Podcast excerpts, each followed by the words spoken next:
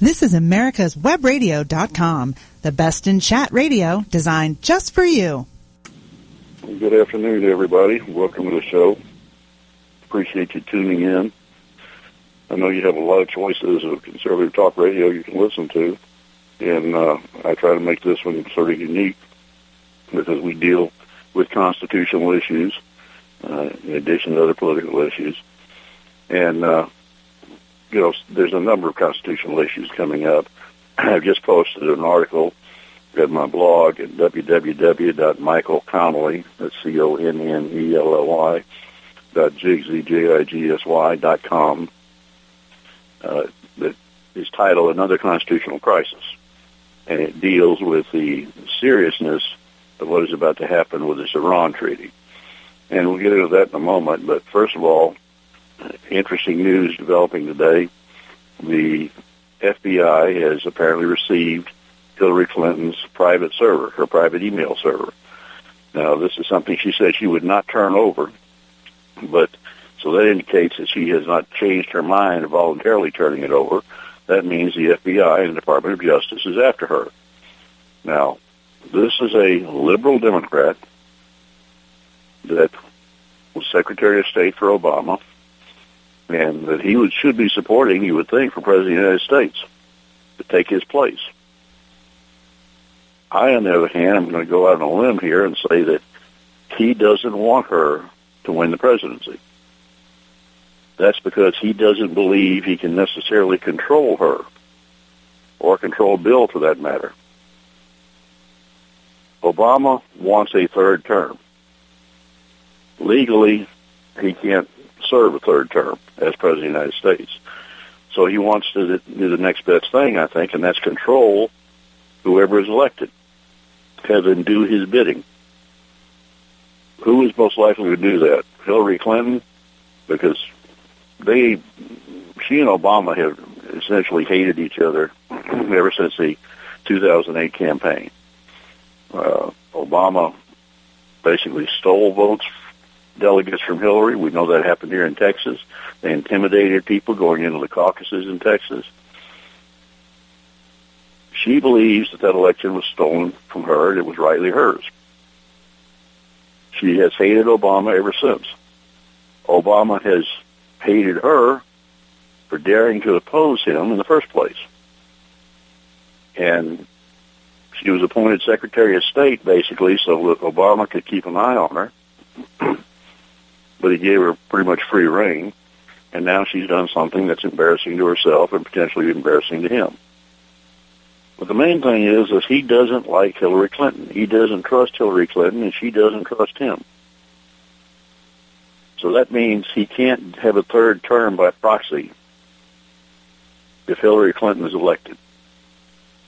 So he's turned loose to Valerie Jarrett, I think is the architect behind this, and if you don't know who Valerie Jarrett is, she is a Muslim woman who is a uh, advisor to the President of the United States, probably the strong, strongest advisor he has. Uh, she basically, we think, is the one who canceled the rescue efforts of our ambassador and the other Americans under siege in Benghazi. We think that order came from her because the president was nowhere to be found that night. We still have no idea where that man was, what he was doing while all this was unfolding. but the, I've had several sources tell me that Valerie Jarrett is the one that called the shots.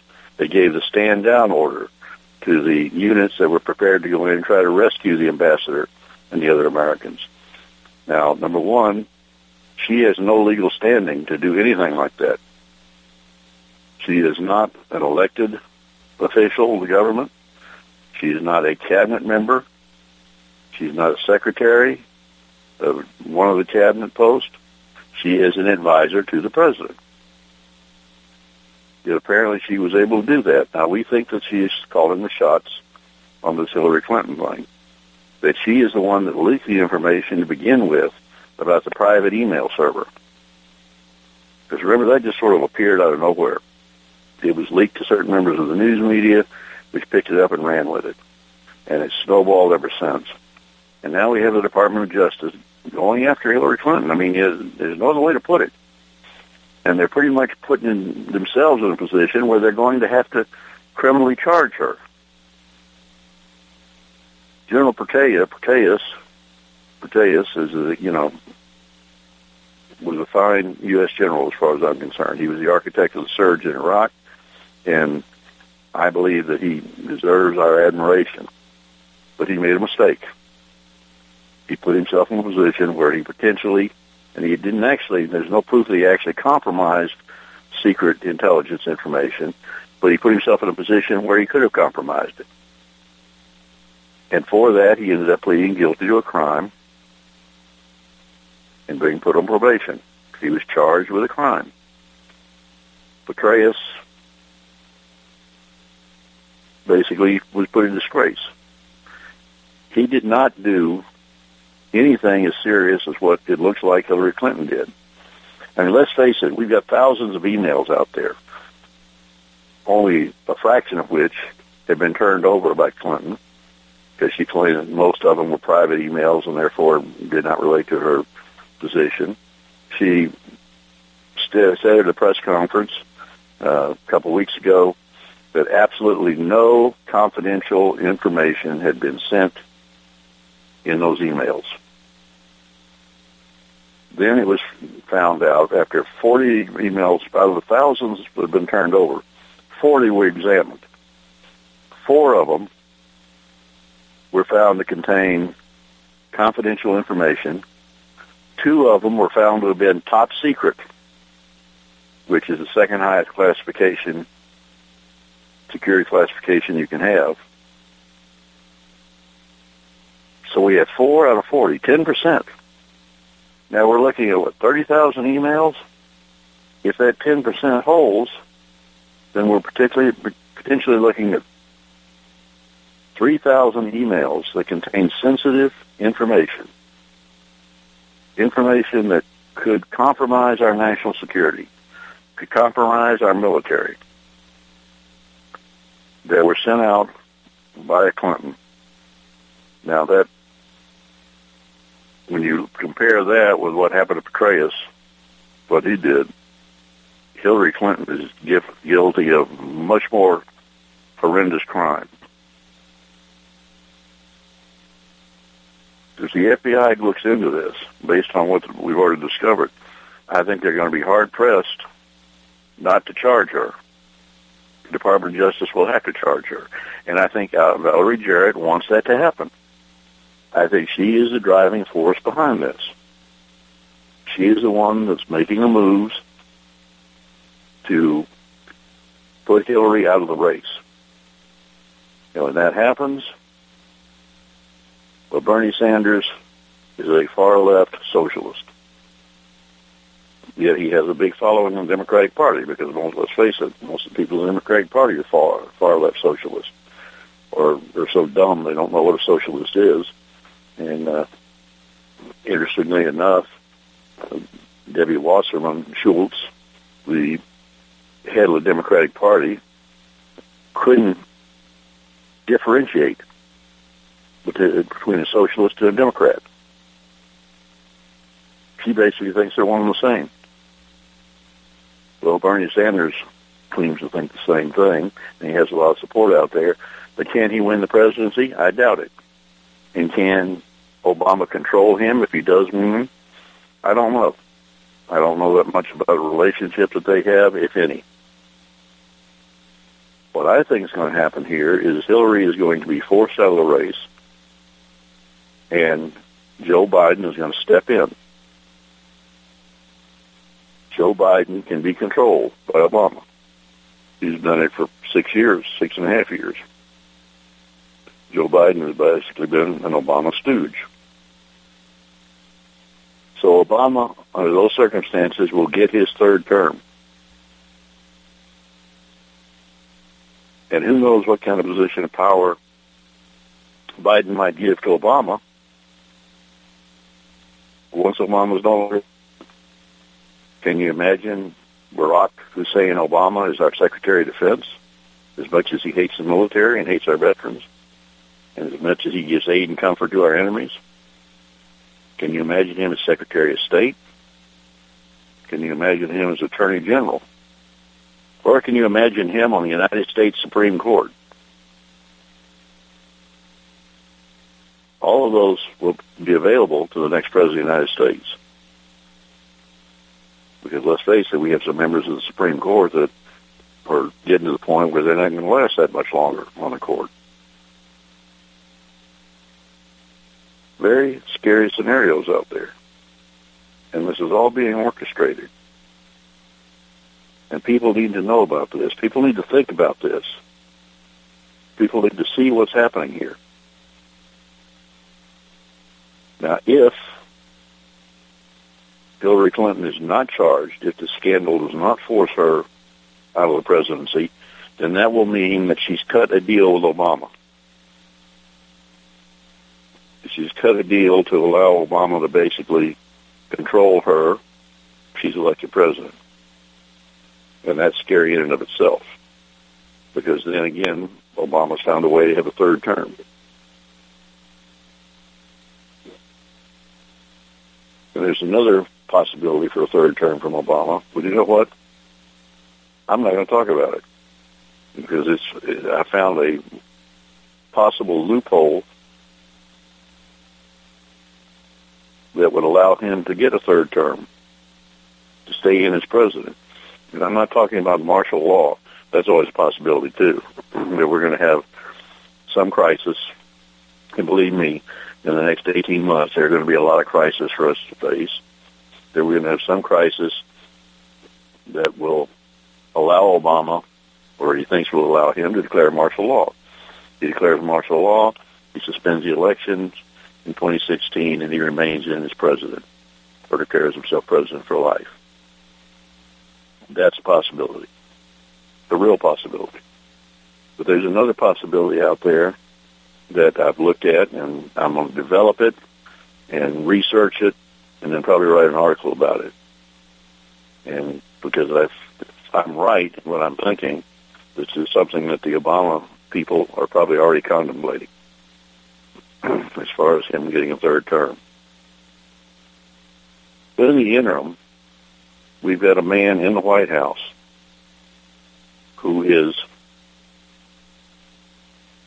a dictator as far as he's concerned, who considers himself a dictator, who considers himself considers himself above us. He's smarter than we are. He panders to the uh, idea of racial division, class division, religious division. I mean, you name it, the man is a divider. And of course, you know the old saying, divide and conquer. That's what he's doing in this country right now. And part of it's being facilitated by our own Congress, our own Republican leadership in Congress. And we'll talk about that after the break. The United States Justice Foundation since 1979 has been dedicated to instructing, informing, and educating the public on legal issues confronting America. That means you and me. When necessary, this nonprofit organization has had to litigate to present the constitutional view. Since 1980, USJF has submitted testimony to the U.S. Senate on all but one U.S. Supreme Court nominee. Learn more about USJF by visiting their website at www.usjf.net. Support this nonprofit as it defends our rights, our liberty, and our Constitution. With all the back and forth in today's politics, it seems as though the Constitution gets lost in the mix. If you want to brush up on your Constitution, then join Michael Connelly every Wednesday from 4 to 5 p.m. for the show Our Constitution on americaswebradio.com. Who is or what is USJF? It is a nonprofit legal organization founded to protect our rights through the U.S. Constitution. Active in educating the public, USJF has also contributed directly and indirectly to legal defense efforts in many celebrated cases involving fundamental conservative principles. Cases of note include the Mount Soledad Cross case, the Arizona immigration law case, the Obama eligibility cases, the NDAA illegal detention issue, and many more. Help this nonprofit as they help you. Visit www.usjf.net today. You're listening to America'sWebRadio.com, the pioneer and leader in chat radio. Thank you for listening. The second thing I want to talk about today is the new article I've written called Another Constitutional Crisis. You can find it at my blog, excuse me, at www.michaelconnelly, that's C-O-N-N-E-L-O-Y, dot com.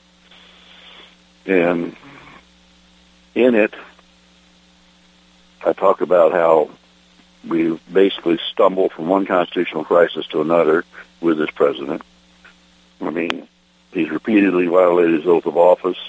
He has ignored the constitutional balance of powers by bypassing Congress in order to rewrite and make new laws. And he's ignoring the rules of courts. He sought the destruction of our free market economy, tried to divide us along racist, ethnic, and uh, economic lines and he's blaming the American people for all the ills of the world. He has also launched an all-out assault on the Bill of Rights. He is constantly trying to take away the right to keep and bear arms, to take away our right to free speech, freedom of religion, and well, you name it, he's been doing it. But now we have a constitutional crisis of epic proportions that is being facilitated by the Republican leadership in Congress. Remember those guys? We elected them to stop the Obama onslaught, to stop his runaway destruction of the Constitution and our constitutional republic.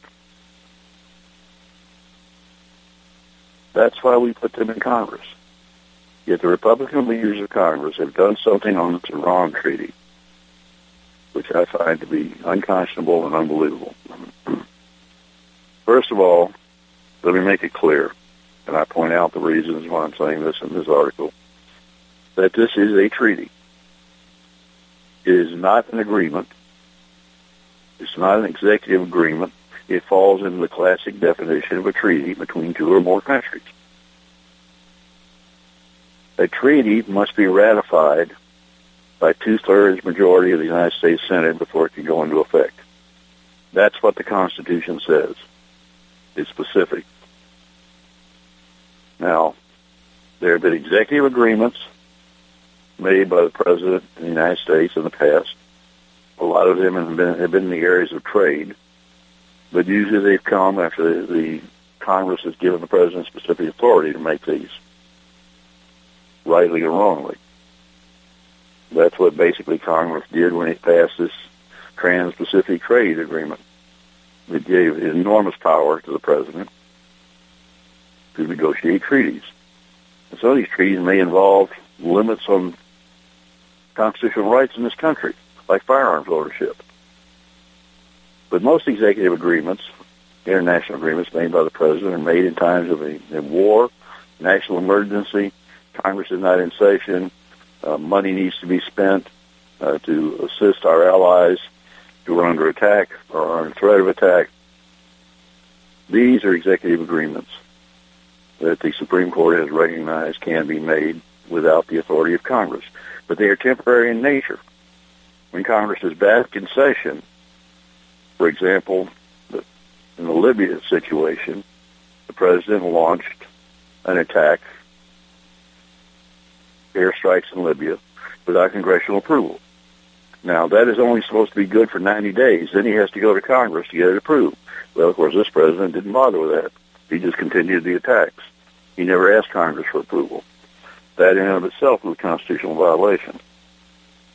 But now we have something that's, that's major and touches the future of the entire world. We have the Iranian government, the largest state sponsor of terrorism in the world being put on a path to develop nuclear weapons and being given back money that they should not have, money that's been seized, by governments around the world. They've been given back billions of dollars, an estimated $150 billion are going to be received by this country that it can spend on funding Hamas and Hezbollah and other terrorists that want to destroy Israel. We have a country that has called for the destruction of Israel and the killing of every Jew in the world, that has called for the destruction of the United States. And all the people here who are not Muslims. And we have a treaty with them that is not going to be submitted to the United States Senate for ratification because it would never get ratified. And Obama knows this. And the leadership in the Senate knew it. Yet the Republican leadership in the House and Senate agreed to allow this to be called an executive agreement. Now their philosophy is, well, if it's an executive agreement, then the next president of the United States can undo it. Well, that's relying on a Republican being elected. That's relying on us having an election to begin with. And then relying on a Republican being elected. And we know how good the Republicans have been at shooting themselves in the foot over the last eight years, six and a half years. So we cannot know that a Republican president will be there to cancel this agreement, or even if the president is uh, a Republican president is elected, if he will, he or she will cancel the agreement. The Senate must step up and do what it is ordained to do in the Constitution, and that is protect and defend the Constitution of the United States. That's their oath by voting on treaties. If they're not allowed to vote on treaties, then they're not fulfilling their duties to their constituents, and we are all being denied our constitutional rights because our votes at that point mean nothing. Doesn't matter who we elect as senator if they're not allowed to do their jobs, and we can elect anybody. It's not going to do make any difference.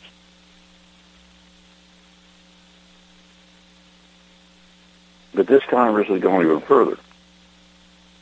Is acquiesced to this being an executive agreement that Obama can do without being ratified by the Senate.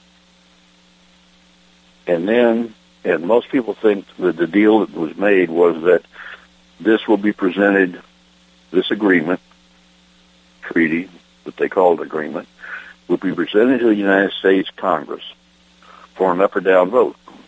and they can vote for it or they can vote against it.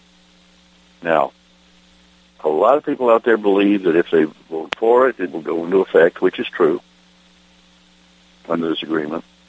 If they vote against it, it will not go into effect. That is not true under this agreement because they have allowed Obama to have a power that he does not have under the Constitution and they don't have under the Constitution and therefore they can't give this power to Obama, but they've done it anyway. And that power is to veto a negative vote. In other words, if Congress votes against this treaty, against this agreement, then they have a no vote by a majority of the members of either house. Doesn't have to be both houses, but either house. But I think it will be both houses. A majority votes against the treaty. They are saying that Obama then has a right to veto a negative vote and it will take two thirds vote by both the House and the Senate to override the veto. Uh, under Article 1, Section 7 of the Constitution, the veto power over legislation passed by Congress is given to the President of the United States. But it's specific. The President can veto laws passed by Congress. And if he does that, then two-thirds of both houses have to override the veto for the law to go into effect. There's absolutely nothing in the Constitution that authorizes the president or empowers the president or allows the president to veto a negative vote. It says legislation passed by the Congress. It doesn't say legislation defeated by the Congress. Yet that's what this agreement says, that Obama can veto a negative vote by the Congress, and then it takes two-thirds of the Congress to override that vote. But where does that put us? It puts us in an untenable position. It turns the Constitution on its head. Because essentially, if this is allowed to stand and go forward, then it will be used by future presidents to offer legislation to the Congress. And if that legislation, that proposed legislation, is defeated by the Congress, the president will then say, well, the president's been set. I can override that defeat. And now it's going to take two-thirds of the Congress to keep me from implementing the law that you didn't pass.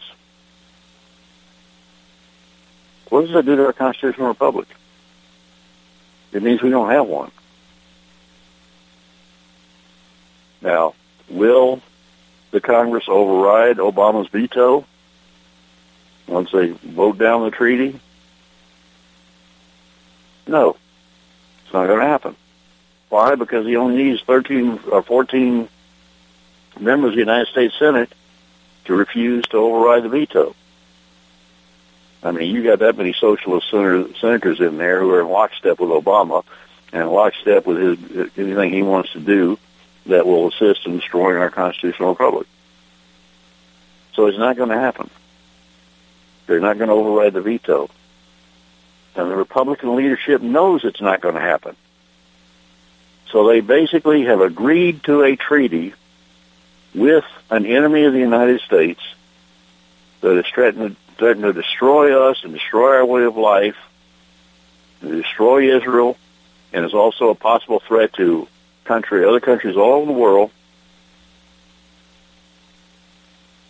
And they have given the power to the president to go forward with an agreement that gave us nothing. We didn't even get the hostages that are being held by the Iranians, the American hostages, free. We got nothing in this agreement. We gave up everything, and we received nothing in return. And if you really think that it's going to be 10 or 15 years before the Iranians acquire a nuclear weapon, think more in terms of six months to a year. Six months being the most likely once this thing goes into effect. They're going to have the money. They're not going to be any serious inspections. The whole thing is just a farce. The whole treaty is a farce. This is an agreement that is not beneficial to the United States and the rest of the world. It is beneficial to our enemies. It is beneficial in giving aid and comfort to an enemy of the United States. We can talk more about this when we come back from this break. Who is or what is USJF? It is a non-profit legal organization founded to protect our rights through the U.S. Constitution.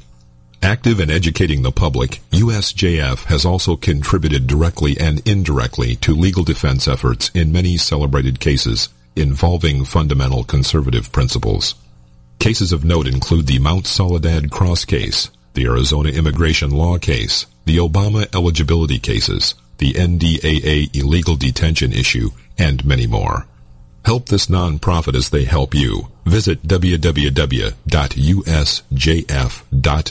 today. With all the back and forth in today's politics, it seems as though the Constitution gets lost in the mix. If you want to brush up on your Constitution, then join Michael Connelly every Wednesday from 4 to 5 p.m. for the show Our Constitution on americaswebradio.com. Watchdog is a term given an organization like the United States Justice Foundation, which since 1979 has been watching out and, when necessary, taking the appropriate action from testifying to litigating to protect our constitutional rights.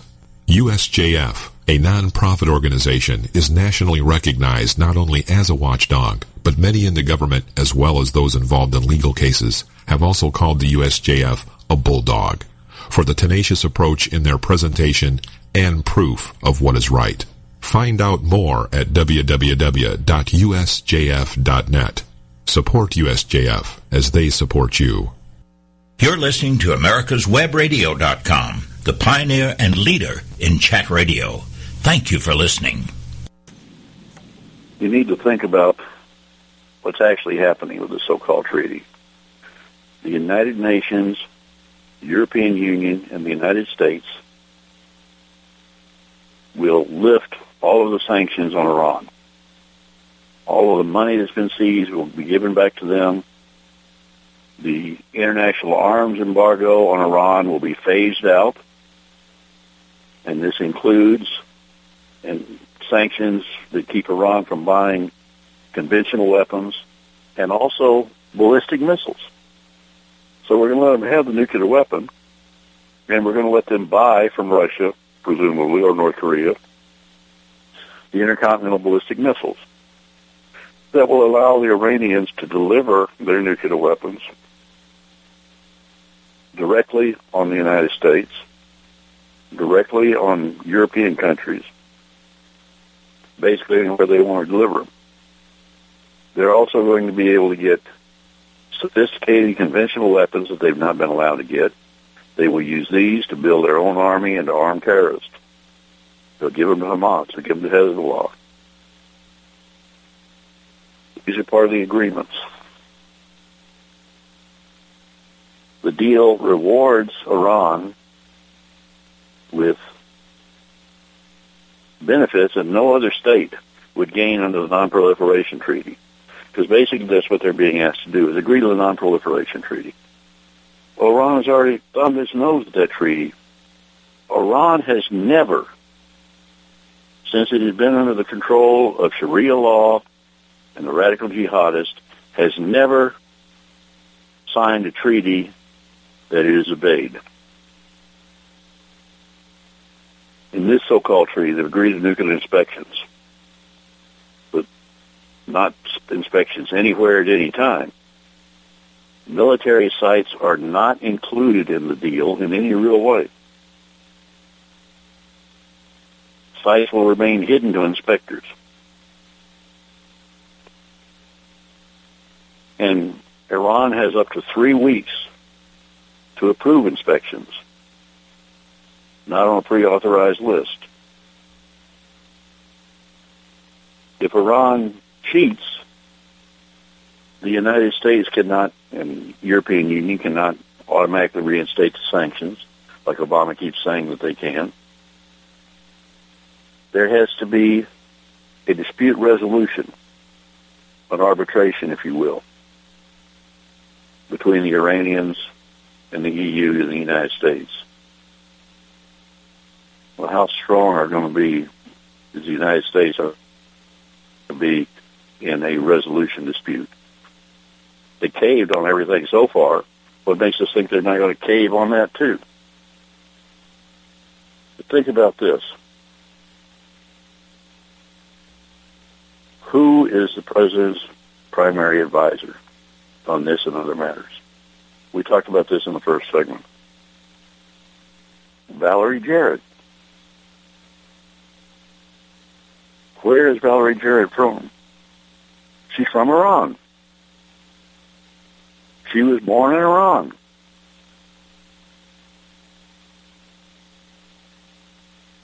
So we have a president of the United States whose chief advisor is from Iran.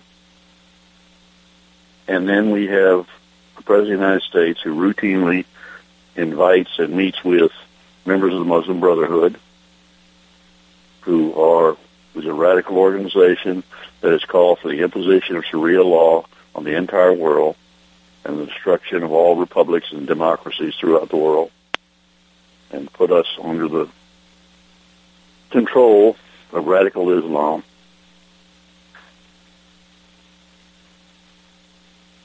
These are Obama's friends. He has members of the Muslim Brotherhood serving in our Department of Homeland Security. He them visiting the White House. Here's a man who celebrates every Muslim holiday with a dinner or something else at the White House, yet barely acknowledges Christian holidays doesn't even refer to Christmas as Christmas. Those are politically correct uh, Happy Holidays, not Merry Christmas. We have a man who wrote in a book that he authored before he became president that if the winds begin to blow against the Muslims around the world, he will side with the Muslims. We have a man who was went to school at a Muslim school in Indonesia. We have a man who sat for 20 years supposedly in a Christian church where the pastor of the Christian church was violently, vehemently anti-American, who after 9-11 said, no, God, don't God bless the United States, God damn the United States. Their chickens have come home to roost. He was jubilant about the 9-11 attacks, jubilant about the 3,000 people who were killed. This was Obama's pastor.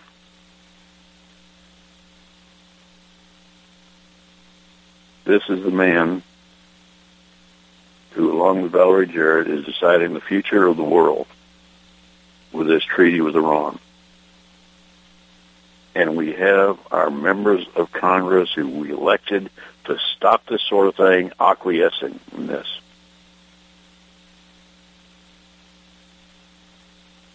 Is it a constitutional crisis? Yes. Because we are setting a precedent here for this president and future presidents to do whatever they want, to act as dictatorships. If this goes through, then we're done. Now, can it be stopped? Well, Congress can certainly stop it, but it's not going to happen because they've already reached this agreement, and you're not going to get two thirds of this Congress to override a veto by Obama. But there's another way. Somebody needs to step up to the plate, specifically a member of the United States Senate, or possibly a member of the House of Representatives, but a senator would be, be critical here, I think and sue to stop this. Now, people keep asking me, well, why can't the United States Justice Foundation just file suit? Why can't you be the plaintiff, or why can't you file suit on my behalf as an individual American? Well, the reality is, is that the federal courts like nothing better than to not hear this type of dispute. So that what they do is they rule that they would rule that you or I don't have standing. Now, we can argue that we're taxpayers. We can argue that we're voters. In the eyes of the Supreme Court and most federal judges, that doesn't matter. We're not being directly affected, according to them, by what's being done here. There's no immediate irreparable injury to us as individuals by Congress reaching this type of agreement and by the President ignoring Congress. However, if a United States Senator files a suit, the standing is clear. The courts will not be able to avoid it because the United States Senator, and see, I've, I've been saying for years, ever since Obama was elected, that why didn't some member of the United States Senate step forward when Obama started appointing all these czars without sending them to the Senate for confirmation? 45 of them he appointed. He gave them their own budgets their own departments, their own employees. None of it under the scrutiny of the Congress as required by the Constitution. Yet nobody in the United States Senate had guts enough to step forward and sue him and say, look, this is stopping me from representing my constituents. And that's exactly the argument that would be made here on the Iran Treaty.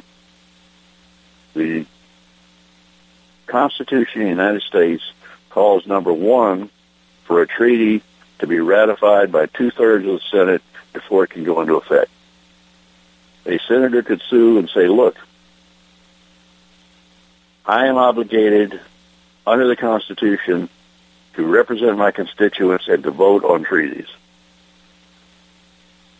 By bypassing the Senate, you're bypassing the Constitution, you're denying me my right to perform my obligation and you're denying me my right to represent or my obligation to represent the voters in my state. Very compelling argument. But even say the court rules, well, it's not really a treaty, it's an, an agreement. Then you go into Plan B, and you argue both of these at the same time. Then you argue, well, what about Article 1, Section 7 of the Constitution that allows the President of the United States to veto legislation passed by Congress? By allowing the President and his leadership in Congress to agree to bypass that article of the Constitution and to allow Obama to veto a negative vote on this treaty, you are again denying me, this United States Senator that I would love to see step forward, you're denying me the right to represent my constituents and to vote. Because under the rules of, of Congress, under the Constitution, I am allowed to vote for something or against something. If I vote for a bill that passes both houses of Congress, then the president can veto it, and it requires two-thirds majority to override the veto. On the other hand, the Constitution does not allow the president to veto a negative vote. So if I vote something down, along with my colleagues, then that's defeated, and the president can't override or can't veto that vote.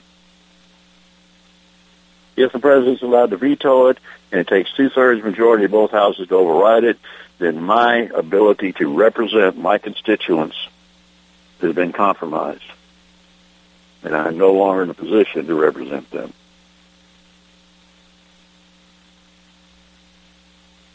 You need to go to www.michaelconnelly.jigsy.com and there's a link to my, my blog also on the America's Web Radio website. And you need to read this article.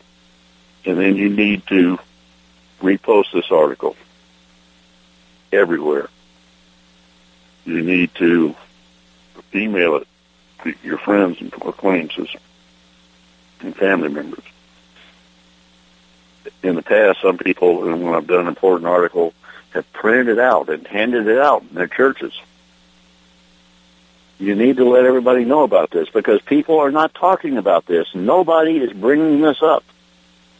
As far as I know, I am the only one that has raised Article 1, Section 7 of the Constitution and brought it into the debate. Send this thing to your Senate, senators, and your members of Congress. I suspect there are a lot of members of the House of Representatives in particular that haven't thought about this that haven't recognized what they're doing. At least I hope I'm in this situation because I'd hate to think that all of them acquiesce in this. If a senator steps forward and files such a suit, I will assist them and him or her in any way I can. The United States Justice Foundation will assist. We will work to help win that litigation. But somebody's going to step up to the plate. Otherwise, stick a fork in us because we're done. Let's take our final break now. Watchdog is a term given an organization like the United States Justice Foundation, which since 1979 has been watching out and, when necessary, taking the appropriate action from testifying to litigating to protect our constitutional rights. USJF, a non-profit organization, is nationally recognized not only as a watchdog, but many in the government as well as those involved in legal cases have also called the USJF a bulldog for the tenacious approach in their presentation and proof of what is right. Find out more at www.usjf.net. Support USJF as they support you. Did you miss a show that you really wanted to hear? All of our programs are available for download on americaswebradio.com and on iTunes. You can listen to your favorite programs on americaswebradio.com anytime you like. The United States Justice Foundation since 1979 has been dedicated to instructing, informing, and educating the public on legal issues confronting America. That means you and me. When necessary, this non-profit organization has had to litigate to present the constitutional view. Since 1980, USJF has submitted testimony to the U.S. Senate on all but one U.S. Supreme Court nominee. Learn more about USJF by visiting their website at www.usjf.net. Support this nonprofit as it defends our rights, our liberty, and our Constitution. You're listening to America'sWebRadio.com, the pioneer and leader in chat radio. Thank you for listening. So please contact your members of Congress. Read that article. Pass that article on, because this is this is extremely serious. I mean, this is something that's got to be stopped.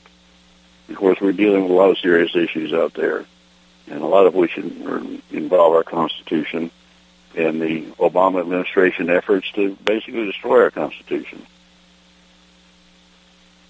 The immigration amnesty crisis. You know that we have a federal court in Texas, federal district court that has ruled the Obama amnesty, granting of amnesty to up to 11 million illegals in this country is unconstitutional. We have a court of appeals, the Fifth Circuit, that ruled the same way. The United States Justice Foundation was involved in filing a brief, an amicus brief, a friendly court brief, in the Fifth Circuit. We're proud to be a part of that victory so far. It's going to go to the United States Supreme Court. We will be there to file a brief in the United States Supreme Court. But in the meantime, Obama is under a court order saying that he cannot go forward with this plan, but he's doing it anyway. He's still fast tracking these illegals to get them registered as U.S. citizens and to get them registered to vote for 2016. He's also fulfilling his promise to the far left to allow this country to be trashed by criminals. How many Americans are going to die? How many Americans are going to be raped? How many Americans are going to be held up at gunpoint by illegals in this country who are subject to be deported simply because they're here illegally to begin with, but who are in this country and have been arrested and charged with serious crimes, yet are still out on our streets, have sometimes served time in prison but not been deported as required by law. How many of them are going to be allowed to stay and get away with it? Well, apparently all of them. Obama has virtually stopped the detention and deportation of all illegals. He's acting in concert with the so-called sanctuary cities. Like right here in Texas, we have Houston, which is a sanctuary city. The federal law prohibits the sanctuary cities. Congress is trying to make a move to block the funding to them, which is not going to work, of course, because even if they get the votes in both houses, Obama will veto it even though it's a violation of federal law. Everything this man does is a violation of federal law. You talk about a lawless administration. Everything he does violates his oath of office or violates specific federal statutes or violates the Constitution or all of the above. Yet nothing is being done effectively to stop this you know, we're working in a number of areas with the United States Justice Foundation, and we're going to continue to work. But we need help. Frankly, we have been filing so many briefs in courts of appeals. I mean, we've been dealing with religious freedom, protecting religious freedom, protecting the Second Amendment. Uh, we are representing so many individual veterans out there right now trying to get through, exhaust their administrative appeals so they'll be eligible for us to file a suit on their behalf. Uh, we're dealing with the protecting traditional marriage, trying to encourage states and local governments to refuse to abide by the Supreme Court ruling, which was outlandish and unconstitutional in and of itself, because the Supreme Court has no authority in the Constitution to amend that Constitution. If that's what they did. Well, by the way, if this business with the Iranian treaty is allowed to stand and Obama's allowed to veto a negative vote on the treaty, and then Congress is forced to override it by two-thirds majority, which isn't going to happen, that will be an amendment to the Constitution. That will be an alteration on the Constitution, which will have been done without the process required by law. The Constitution can only be amended by Congress, and any amendments passed by Congress must must must then be approved by three fourths of the state legislatures in this country. That's why we only had a few amendments since the original Constitution and Bill of Rights were passed. It's a drawn out process, but it's supposed to be. And if this Iranian deal is allowed to stand because of what Congress has done, then they have amended the Constitution.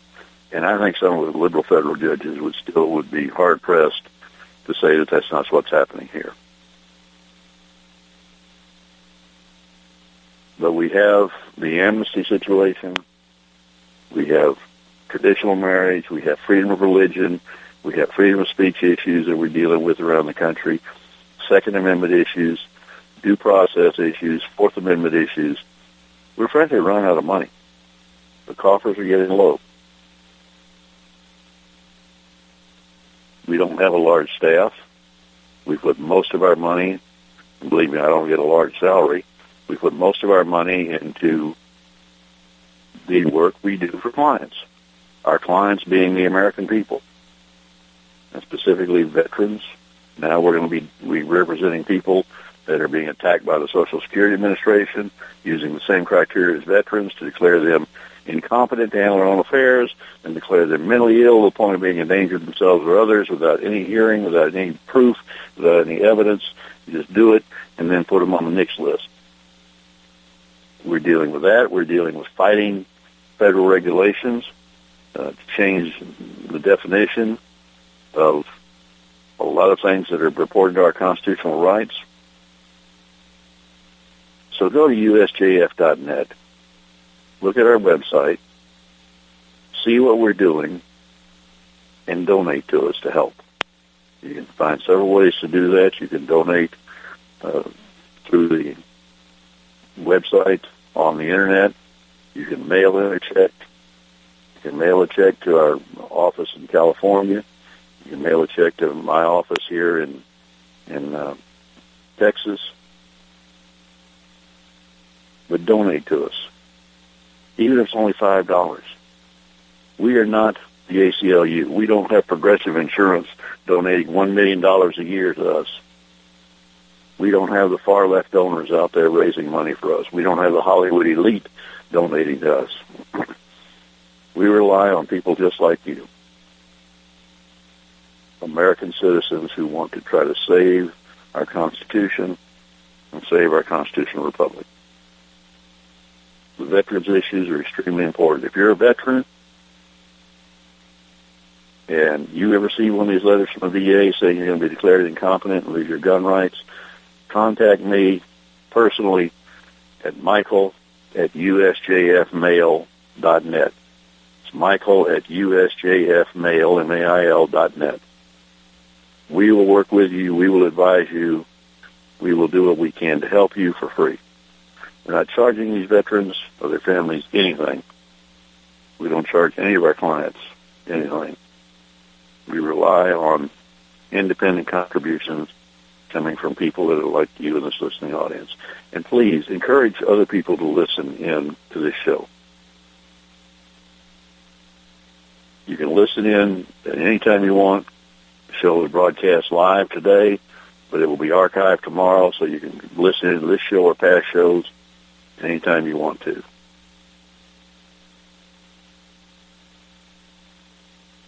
That way, more and more people will get the word. Buy copies of my little booklet, Our Constitution. Hand them out to your friends. Hand them out to your neighbors. Hand them out to your family members. Hand them out in the school classroom. I take each article, each section, each amendment of the Constitution, I put them in the way they were originally written, and then I put in my comments about what they really mean.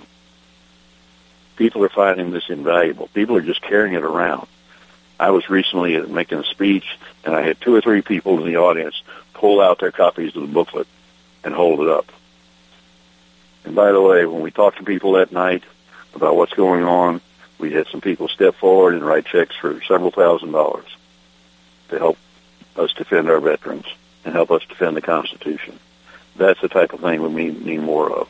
If you can order, article or you can order copies of that booklet by going to www.constitution.jigsy.com or you can order it through my website at michaelconnelly.jigsy.com.